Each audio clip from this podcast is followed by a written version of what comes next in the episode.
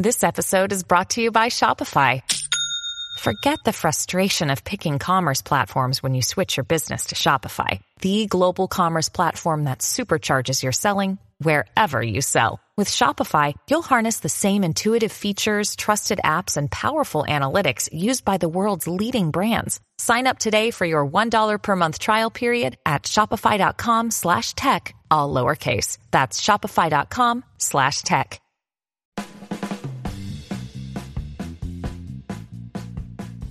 Hey everybody, it's Lon Seidman, and it's time once again for your weekly wrap up. And we've got a bunch of stuff to cover on the wrap up today, including Facebook and privacy, the Apple Education event, and my thoughts on that, the health of your iPhone battery that you can now check with the new iOS update, affiliate disclosures, and how much channel growth is good. And we're going to cover all of those things today and probably a few other things too. Uh, so you can always use the index down below to jump to what you want to listen to, or you can download this in audio format from my podcast, which you can find on your favorite podcatcher or at http lon.tv slash podcast. And I want to begin by thanking our newest supporters here on the channel, including Sharif El Kadari. I hope I got that one right. Greg King and Tony Brown, who gave via the tip jar, uh, with the hope that my discussion of Newegg is now at an end, which I believe it is. And we'll talk about uh, Newegg and everything in a second here. But I do want to uh, let you know that today's wrap up is being sponsored by Plex and the Plex Pass feature.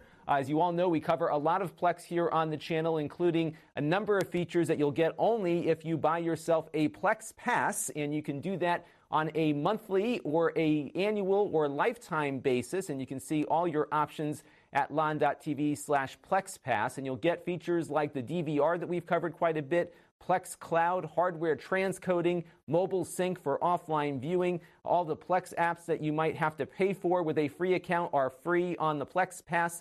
And you also have access to a number of other early features as they are announced. And if you have a Plex Pass already, you can gift it to somebody else. And I will put a link down below to all the Plex content that I have done so you can see some of these Plex Pass features in action. But uh, if you are a Plex user or know somebody who is, uh, you know how valuable having a Plex Pass can be for managing your media on your terms. So Check it out on the links down below, and you'll help the channel in the process. And now it's time for a couple of things that are on my mind, and this is week 56 of me doing this as a full time occupation. And uh, the big channel update this week is that I have uh, killed the forums that were running on my website at lon.tv.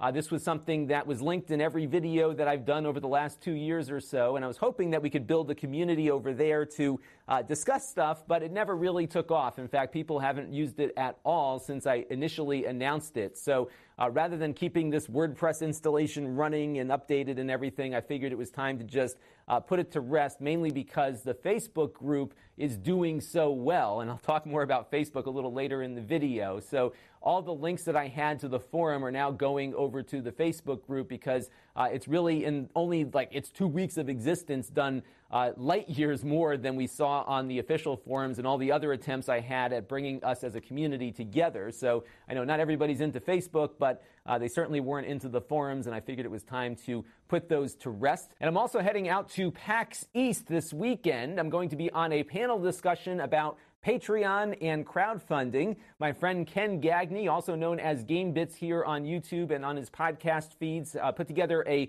panel discussion with some of us that have experience dealing with Patreon and crowdfunding. So I'm going to be talking about my experiences, including the recent uh, drama that centered around some of Patreon's attempts to change their fee structure. So we'll be covering all of that at the show again Sunday at 1:30 p.m uh, at PAX East. And I'll probably be uh, just running around the show floor collecting some footage for a dispatch that I will uh, likely get up sometime next week if there's anything interesting to talk about. I'm very eager to see if Intel and AMD put their booths together this, uh, this weekend because, as you know, they are starting to work more closely together, including that new processor that incorporates Intel CPUs and AMD GPUs on a single processor. So I'm going to try to find one of those to play around with. So lots of stuff to see at PAX East. And if you're going, uh, let me know down in the comments section or on the Facebook group. Maybe we can organize a little meetup or something while we are all there. It's quite a show and always a lot of fun to go to a PAX event. So, on to the news. And the first thing that caught my eye was the Apple Education announcement this week. Uh, Apple has uh, released a new iPad that costs less but has Apple Pencil support, so you no longer need a uh, more expensive iPad Pro to get that pencil. Uh, they also have a lower cost pencil now from Logitech called the Crayon that doesn't have pressure support but offers many of the same features and they have a bunch of free software for schools to use to manage uh, all of that infrastructure. And that's something that Google typically charges for, all the services that attach up with its hardware. But I think, and this is from some experience here, that this is not really going to be competitive with what Google is currently doing. Now I'm on my uh, local board of education. I've been on the board for the last 15 years. And a couple of years ago, we made the decision to uh, move everything over to Google because they offer a very solid package that cost us significantly less, both in dollars and staff time, uh, versus what we were doing before, which was essentially running our own uh, Exchange server and all of our own servers in house. We were able to move all that over to Google, and uh, it's been much better for the staff, for the teachers, for the kids too. And now we've got a one to one Chromebook program where most of the kids in the district now uh, have a laptop that they can use either in class or at home. And again, all of this is saving us money and uh, allowing our, our IT staff in particular to spend more time focusing on education in the classroom versus keeping the server up and running. It's been a great thing for us. And I just don't see how Apple can compete here because they offer a single piece of hardware, uh, than other hardware that costs a lot more money. Whereas on the Google side, you have a choice of the Chromebook you want to use. And ultimately, these Chromebooks, from experience, are much more rugged than the iPads. And I offer exhibit one here. This is my uh, daughter's iPad. Now, this is a refurbished iPad mini, but it's still made out of glass, just like this new one is from Apple. And uh, I bought this thing with the case on day one. I put this iPad in here, uh, never even turned it on until it was inside this OtterBox case that's designed to uh, keep it from breaking. And look what happened maybe three or four months into this iPad with, at that point, a three year old, which was that she dropped it a couple of times and the screen still shattered on it. It's like you can hear it crunching in here as I'm uh, running my finger over it. It's a mess. And uh, this is what happens with iPads when you drop them. Now, Exhibit 2 uh, is this device from Amazon. Uh, this was maybe a third of the price of the refurbished iPad. And not only did, did it cost less, but they also offered it with a uh, no hassles warranty guarantee that if my kid were to drop it and crack the screen, Amazon would replace it for free. And that hasn't happened yet, believe it or not. This cheap tablet with this rubber bumper on here has survived far better uh, than the much more expensive iPad. And uh, what I'm seeing with Chromebooks is the same kind of approach here building hardware that's not made out of glass, that's ruggedized, that's designed to be dropped and abused a little bit because kids do make mistakes, as careful as you want them to be. And I can't see these iPads holding up uh, despite the fact that uh, they you know, are a nice product and the pencil is great. But I can't see this working as a one to one program because kids are going to be breaking these things all the time. And the iPads cost a lot to fix. They're often glued together, it's a very expensive repair. Uh, again, I just don't see how this is going to work out for Apple in the long term. Even though their software and services are free, I think the overall cost of ownership in the end will be greater. And Google just has a lot more experience in this space right now. And I just don't see it happening. I love my Apple products, but I think they're going to uh, largely remain in the consumer space. I'd love to hear what your thoughts are on this, but uh, in my experience, I just don't see this being something that districts are going to switch to. And those that are cash strapped, as most are, looking for the best bang for the buck, are probably going to find that bang for the buck with Google and not with Apple. And in another piece of Apple news, Apple has updated the iOS operating system to give you a battery health rating on your iPhone. If you'll recall, uh, Apple was slowing down phones as their batteries aged so they wouldn't shut down unexpectedly. Uh, now you're going to get a uh, indicator inside of the settings to see how your battery is doing, and I've got a example of that right here. So this is my wife's iPhone 7 Plus, and before it was my wife's phone,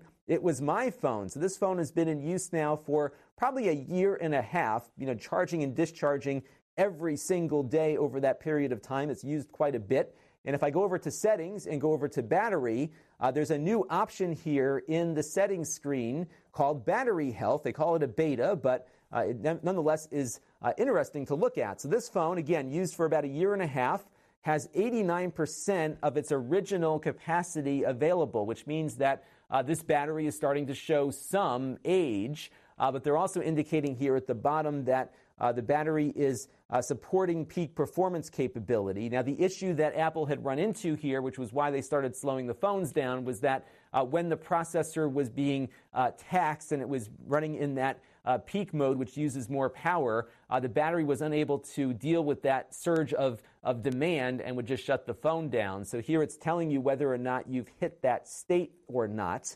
Um, so here you can see that so far we're doing okay, but I think another four or five months that goes by here, we'll probably see that uh, 89% drop further. Uh, so my advice is take a look at this, and uh, if you have some time, for $29, you can go into the Apple Store at any point this year and get your battery replaced and kind of give your phone a new lease on life. Because if this is what you're going to see after, you know, about a year and a half, I think if you are, you know, draining your phone to nothing every day and recharging it, uh, you might see less than that over the course of maybe a two-year uh, uh, cellular carrier contract. So this is a good little tool to just see how your battery is doing. I talked about this before and we uh, looked at what you could do on your Mac to see what the battery life was there, and it's really nice to see it now on the phone. Unfortunately, it does not look like this works on the iPad, so this is kind of a phone only feature at the moment, but definitely something worth checking out. And if you're a fan of the Xiaomi laptops, they've got a gaming laptop on the way. Uh, as you all know, I'm a big fan of these products because they are thin and light. They run Windows. In fact, we got a nice little 13 inch laptop I reviewed a few months ago that had an integrated GPU. I still use it uh, just about every week here for different things on the channel. Uh, this new one, it's going to probably run around 12 to 1400 dollars, but it will have a GTX 1060 built in, but will still have that uh, thin and light profile. So you've been looking for something that doesn't uh, require a, a, suitcase to lug around. This one might be worth keeping an eye on. If you see it for sale anywhere, uh, let me know. I'm going to try to get one in for a review coming up. And now it's time for a Q&A from you, the viewers. And our first question or uh, comment comes in from Stephanie McKeon from the new Facebook group at lon.tv slash Facebook group. And Stephanie posted up this Engadget article that uh, has a study that they're referencing about how most YouTube influencers still don't disclose sponsored deals. And uh, the headline is a little off on this article. It's not Stephanie's fault, it's Engadget's fault for messing this one up because the study uh, was about uh, affiliate links, which are links that if you click on it and buy something at Amazon, for example, uh, the person who sent you there gets a commission for that. I use these links all the time here on the channel. In fact, just about every product that I review has an affiliate link attached to it. So if you want to help the channel, that's a very easy way to do so when you buy something at one of the sites that I'm sending you to. Uh, and I'm going to be interviewed actually for a TubeFilter article coming up in the coming weeks here uh, about that very topic. They interviewed me recently about that. And it's a big revenue source for this channel. And uh, what's happening is, is that a lot of YouTube creators are not actually disclosing the links that they are putting up on their video descriptions or in their videos are actually going to earn that creator money. Now, these aren't necessarily sponsorship deals because there's nothing worked out with the brand, for example, for this commission arrangement. Uh, but you are, to some degree, advertising maybe Amazon, for example, when I uh, direct you over there to purchase a product. So there is something to this that needs to be disclosed. Now, my disclosure is affiliate link right next to the link, and then uh, down below on the video description, uh, there's a, a, a, paragraph of text that talks about my relationship with the Amazon affiliate program, for example. And I'm thinking about how to better disclose this to people. I think a lot of you know that an affiliate link benefits the channel financially, but I'm not sure everybody does. So I'd love to hear your thoughts on how to properly disclose these links and maybe how some of your other favorite creators are doing it so that I can be more uh, upfront and people can have a very good understanding about what happens after they click on that link and buy something. And on a related note, there was a very interesting article in TubeFilter that talks about, I think, why it's so important for people to disclose properly. 38% of Gen Z and millennials trust digital influencers, says a Fullscreen study. Uh, Fullscreen is a multi channel network that sets up deals between influencers and brands, especially in the makeup space, perhaps, and in other areas too. And uh, the reason why this is of concern is that although 38% is not a high number, it is higher in this study than celebrities and other people who do paid endorsements. And if influencers are not disclosing properly, we've got a problem here that they're being trusted and they're leading their audiences in a direction that uh, again, I don't think is appropriate. So uh, this is just another thing to keep in mind. And if you are thinking of starting your YouTube channel, uh, know that people are going to trust you more than they might somebody else, and you've got to maintain that trust and earn it and keep it. And that requires you to properly disclose your relationships when you are covering products on your channel. And this next question I thought was a great one from a building your channel and business perspective. Stuart Bruce was wondering, uh, when do I figure I'll have enough growth? Keep growing the channel, as I often say, is a lovely concept in an unlimited space with unlimited resources. And do I think that applies here? And uh, yes, to some degree, I think it does apply here because uh, the sky's the limit on this platform. There's probably a billion people with a B uh, that watch YouTube from one day to the next, and there's a lot of people who discover me every single day when they're looking for something else or maybe coming across a video that I put together. And uh, that is a, is a real motivator to keep growing here because every day I'm adding, you know, over 100 subscribers typically. Uh, we're getting about a million, a million and a half views a month. And uh, from where I started from zero to now over the course of four or five years has been very gratifying to see that growth and know that there's this huge untapped potential audience out there that I still need to be putting content out for to attract. And uh, one of the issues that I've run into, though, in building this business is that I have to make everything I sell. In other words, I have to make everything that uh, I output here. And that, of course, takes time and it's hard to scale faster uh, under those, those limitations. The other thing that I'm finding, too, is that um, I don't want to kill momentum of videos. So, a perfect example is this week. So, I had uh, two reviews that did exceptionally well, much better than the average when I upload. Typically, what happens is my vi- videos get anywhere from 2,500 to 5,000 views, and then they uh, kind of sit out there for a little bit, and then the search traffic really picks up over the uh, you know the following months, and that's a big chunk of my viewership. 80% of it comes from that search traffic, but at the same time, how your video does early on determines how well it does in the future. So I've been very uh, mindful of my real-time monitor here, and uh, this is the Raspberry Pi 3B Plus, and you can see this is uh, a 48 hour chart, real time chart of viewership. And you can see that it spiked right, right when the video was released to the public, and then it kind of drops off a little bit. And then as uh, people woke up in one part of the world again, it then picked up once more. So I got you know two or three days out of this one, and I found in the past that if I upload a video while I'm still in this little area here, uh, the traffic on that video just drops precipitously because my videos tend to be longer and people, uh, you know, don't want to give me their whole YouTube viewing experience. They may watch one thing from me and then something from their other favorite creator. And I found that if I do too much, sometimes it actually hurts the channel, but you got to keep producing more to grow. So this is kind of the conundrum that I'm in right now. And one of the things that I'm playing with here is how do we produce more content uh, while not killing the momentum on existing videos. One experiment, which I think has been a successful one, is the Extras channel that allows me to post more frequently because it is short unboxings and supplementary stuff. And I'm also playing with some other ideas as to how to bring more people into the fold uh, in a way that can help them build their businesses while still uh, creating something that we can all do together. Kind of a, um, a little ambiguous statement here. I'm, I'm, I'm, still playing with some ideas in my head, but I'm working on some stuff to try to grow the business around uh, sharing what I have learned in a way that can help other people looking to do the same thing. Media is very different now than it used to be, and uh, you can't just build a network and hire a bunch of people anymore. You've really got to think about uh, how to grow in this space and do so without exploiting people, which is, I think, how a lot of these multi channel networks have been operating over the years. So I've got some ideas. I'm still kind of fleshing them out and I'm experimenting with a few different things. And uh, as those things develop, you'll probably hear about them. But uh, my growth here is focused right now on growing this audience because there's still a lot of people out there that still haven't found the channel. But moving forward, that growth will be me and other people in a way that I think will be a little different than a traditional network model where I've got a bunch of hosts coming in on this channel doing stuff. So stay tuned. I'm still working on it. It might take a while to figure it out and flesh out the ideas that I have, but uh, that's the growth I'm looking at. But in the meantime, you'll still keep seeing stuff from me pop up every couple of days. And Finn Anderson wrote in about my thoughts on the recent Facebook controversies. And there's always a Facebook controversy to talk about, but uh, this latest one involves a firm called Cambridge Analytica. And what they did is they commissioned a psychology guy, some kind of academic in the psychology field, to uh, conduct a personality survey on Facebook. And you probably see these things streaming through your newsfeed all the time. Take the test and see where you rank against your friends or whatever. And uh, there was a nefarious purpose behind this study and many others, by the way, that uh, you'll see coming across your feed. So what happened is they got a bunch of people to fill out this personality survey. They got a very in-depth look at to you know what exactly where these people fell on maybe like a Myers-Briggs scale about their uh, level of extroversion or introversion and that kind of thing.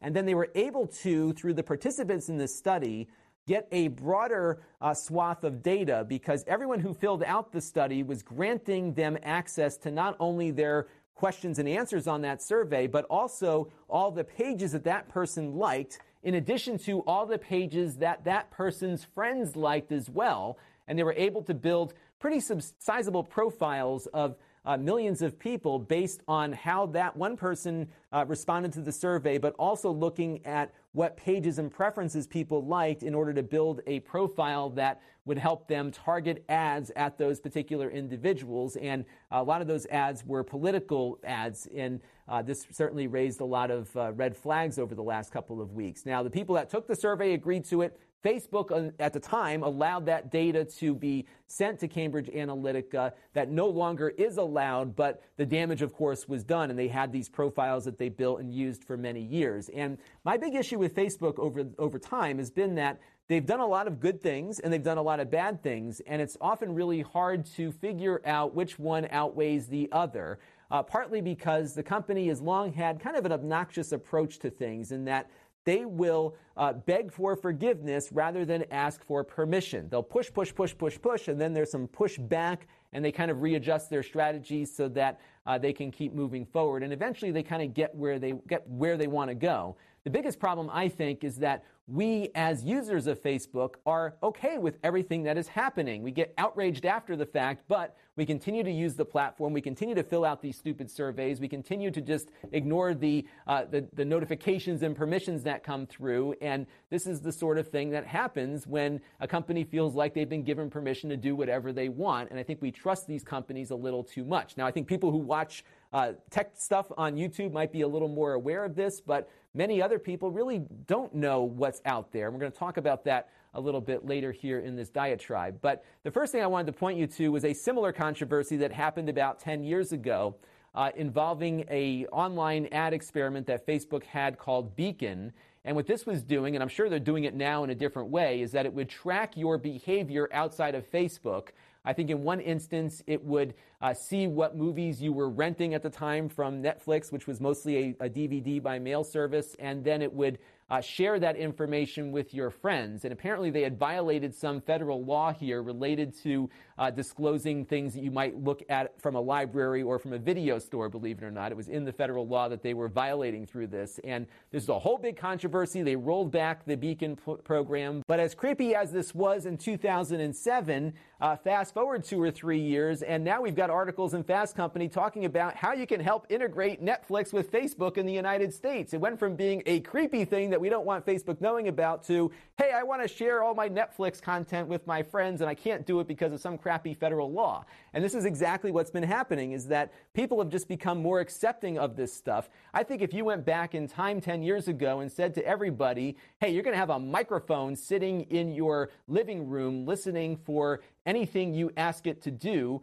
And then those recordings are going to get stored and be accessible to the government if they ever come looking for you. People would be like, what the heck is that? But now we know it is Amazon Alexa, Google Home, and Apple HomePod. It's just become this thing where we get so used to this stuff and accepting of it that something that was creepy a year or two ago is now suddenly okay. And that's been really uh, bothering me over the last couple of months as more and more of these privacy things have been coming out. Because ultimately, we are the ones allowing this behavior to occur. And it's really not incumbent upon a corporation, which uh, depends on advertising and uh, making that advertising more effective, to keep you private. If you grant them this access, this is the kind of stuff that's going to happen, and it continues to happen. And I think people need to be more aware of this. And by the way, it's not just Facebook doing this stuff. MasterCard, American Express, Visa, they have long been sending your consumer data to all these advertising and marketing data firms. And a lot of that data now, of course, gets matched up for uh, you know, online ads and email blasts and that sort of thing. But direct mail and all the other stuff that you get thrown at you all day long. All of this targeting is not new. Targeting based on your personal behavior is something that you have granted access to uh, just by signing up for a credit card on their 45 page terms and conditions that you agree to by having one. Uh, even grocery stores will share your data with people and they use it for their own purposes to market coupons and other things to you. Uh, this is nothing new,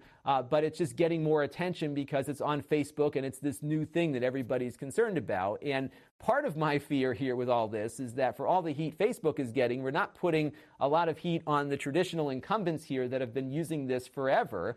And I think we've got to be very mindful of you know, who's driving a lot of this discussion because the gatekeepers want their power back to some degree. And uh, it does concern me that there's this focus on social media platforms when the entire industry has been doing this for decades, if not longer. And uh, there is some degree of this where people who've lost their power are trying to get it back. And uh, in this instance, I think, especially with Facebook, their approach should be do no harm. And they have been doing a lot of harm by these missteps that they have made over the years. You can't, you know, you, you can't build something and uh, not be mindful of the fact that your enemies will be working very hard to shut you down, and you got to be perfect, and they have not been so. So I think what we need to be focused on here, first of all, is online literacy. I don't know where we've gotten to, but I remember 10 or 15 years ago people saying, Whatever you don't want out in public, don't post it to the internet. And for whatever reason, Facebook and Google and everybody have created this, this narrative that you're safe with them. You can trust us. But as we've seen with Facebook over the years, that trust is unfounded. And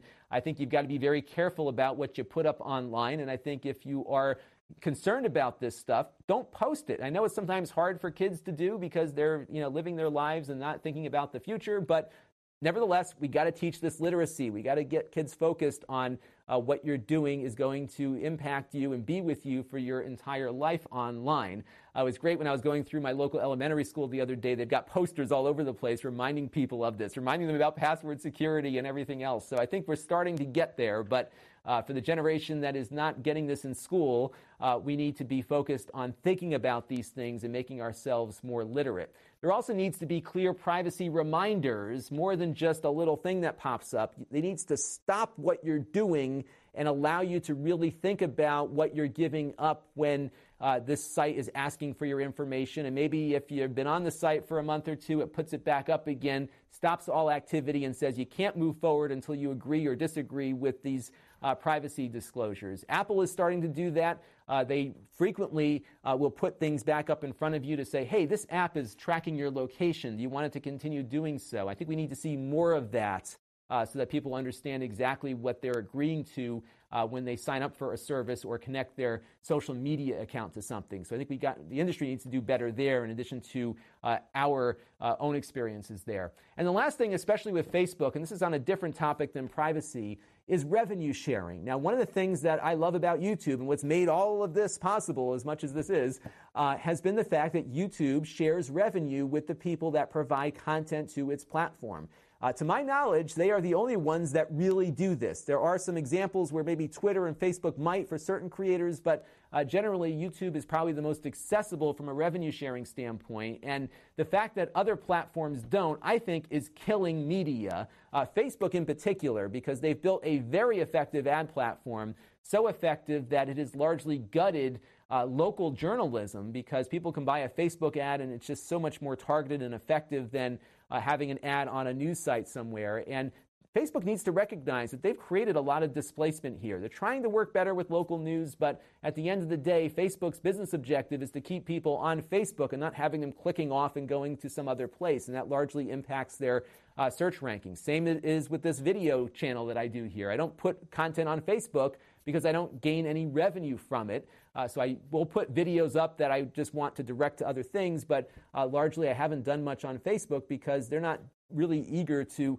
uh, have my content on their platform in a way that they could share some of the huge amounts of money they're making with the people supplying content to them. And uh, that's one of the things that I think we need to see here moving forward because my big concern is that a lot of the major uh, you know, produ- productions of journalism here in uh, the United States are being put behind paywalls, so you can't get at this content uh, unless you pay that publisher directly. And I think Facebook really needs to work on finding ways to uh, innovate, especially in the area of revenue sharing, so that people can put stuff up on their platform and be compensated for it, uh, which has not been happening. And I think they do need to recognize that they've uh, taken a lot away uh, from the media landscape, and that hasn't been good for uh, what we've got going on here in this country. So hopefully uh, we'll see some changes here, but there's a lot that needs to be done. Facebook needs to do better. I think a lot of these firms that are collecting data need to do better. And we, as consumers and users, need to take some responsibility for our privacy also and think about what we're putting on these platforms as well, because we're not immune from criticism here as users. You know, certainly these companies should be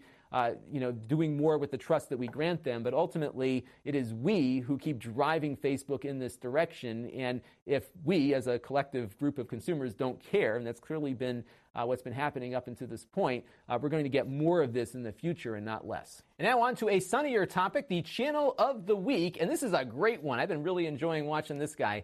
Rich Rebuilds. And what he's doing is rebuilding cars that are completely destroyed. He's buying up like cars that have been in accidents and flooded and burned, and he takes parts out of all of them and builds a car that works again. And he did this with a Tesla, and I think he's working on his second one.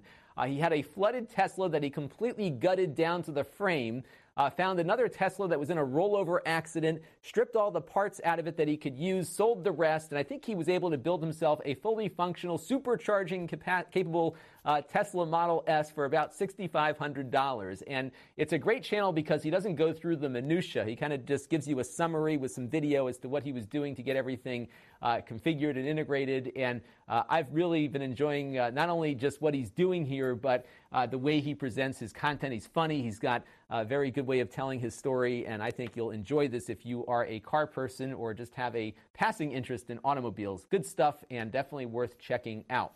So this week on the channel, I've got some fun and different things this week. The first is we're going to review that Zotac PC. Look how tiny it is, and we're in the process as we speak right now, getting all the the final testing done on it. Corey's working on this right now as I'm recording this.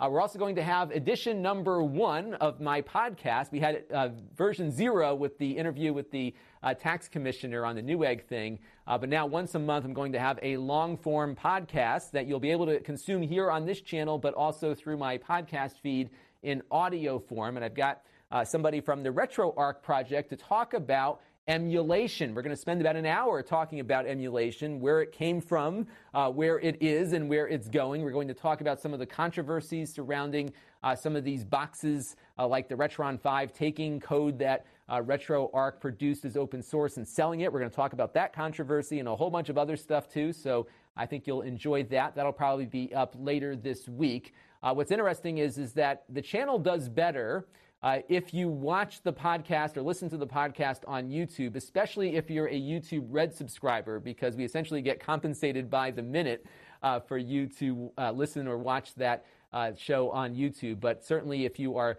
uh, into podcasting, definitely download it on the podcast side because I'm trying to build up the audio content here that I'm producing because that is an area where you can potentially earn some decent revenue. And I'm really eager to start doing more long form interviews and stuff. So check it out. That'll be coming up later this week. I also have a fun one that I'm going to do, kind of a retro thing, because uh, in the course of working on that Raspberry Pi B Plus, I uh, installed a headless version of the Raspbian OS to that device, and I've been able to replicate uh, what the internet looked like to me in 1994 when I used to dial up to a uh, Unix server basically all the way out in Iowa. I'll explain this entire story to you when we have the uh, video up. And this was really kind of a fun project I did this weekend just to tinker around a little bit. And I got this thing doing exactly the same stuff that I did in 94 when I first got online. So I'll talk about that and show you what it looked like. Very different than it does today. Uh, and we have uh, already shot and edited this review of the new Lenovo X1. Uh, this was going to go up last week, but again, I was watching those real time counters and I didn't want to kill the momentum of what I already had up. So uh, this one was bumped till uh, this week. So you'll be seeing that review coming up shortly. And probably a few other things that might find their way into the studio this week. And my Q&A for you this week involves Facebook and privacy in general. Uh, what have you done differently in the wake of this most recent scandal? And where are you at with all of this stuff? Because I, I, feel like the world is just going in a different direction, not thinking about all the implications of what we're giving up. And I'm very mindful of what I give up when I buy one of these products or go on one of these websites. But I'm just curious as to what you think. Uh, let me know down in the comments section below because we are certainly entering a time where people are going to know a lot more about us, whether we like it or not. Now, if you want to help support the channel, you can. You can go to lon.tv slash support and make a monthly or one-time contribution to the channel. I even take Bitcoin, so if you don't want your credit card uh, company telling you where, or telling others where you're donating to, uh, you can Bitcoin me or send me some Bitcoin Cash, and I think I do Ethereum also. All the information is on the screen there. We'll certainly thank you in an upcoming wrap up episode. We have our ongoing relationship with Plex. In addition to doing the Plex Pass that I mentioned at the outset, you can also sign up for a free Plex account at lon.tv slash Plex, and we'll get a small commission for that as well. No credit card required there either.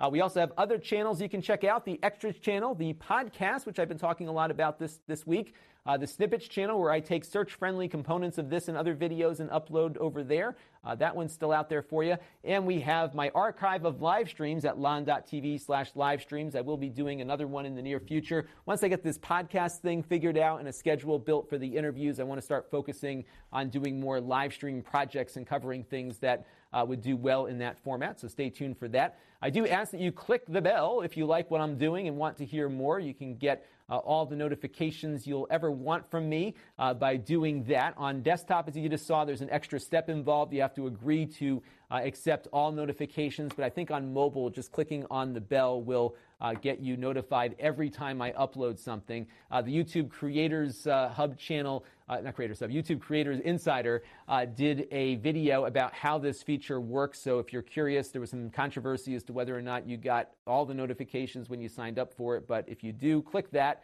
Uh, you will indeed get the notifications from this channel every time I upload something. There's also a bunch of other ways to engage with the channel, lon.tv slash email for my email list lon.tv slash Facebook for the Facebook page. The Facebook group, which I've also been pitching quite a bit this week, is at lon.tv slash Facebook group. And the store is at lon.tv slash store, where I sell things that I've reviewed on the channel and I'm now getting rid of. That little Zotac PC will be up there eventually. And if you want to know when this stuff is up for sale, go to lon.tv slash store alert and you'll be notified the second I change anything on there. And people often react very quickly, so make sure you sign up for that email list and uh, get yourself on it if you're looking for a good deal on some gently used items. And that's going to do it for this week's weekly wrap up. This was a long one, I think, a lot to talk about. Let me know what you thought down in the comments below, and I'll see you again very soon. This is Lon Seidman. Thanks for watching. This channel is brought to you by the Lon.TV supporters including gold level supporters of the Black Eyed and Blues Music Hour podcast Chris Allegretta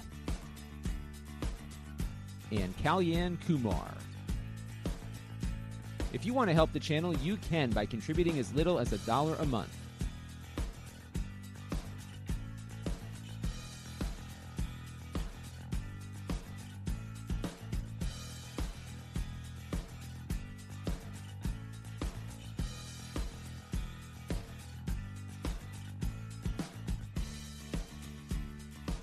Head over to lon.tv slash support to learn more.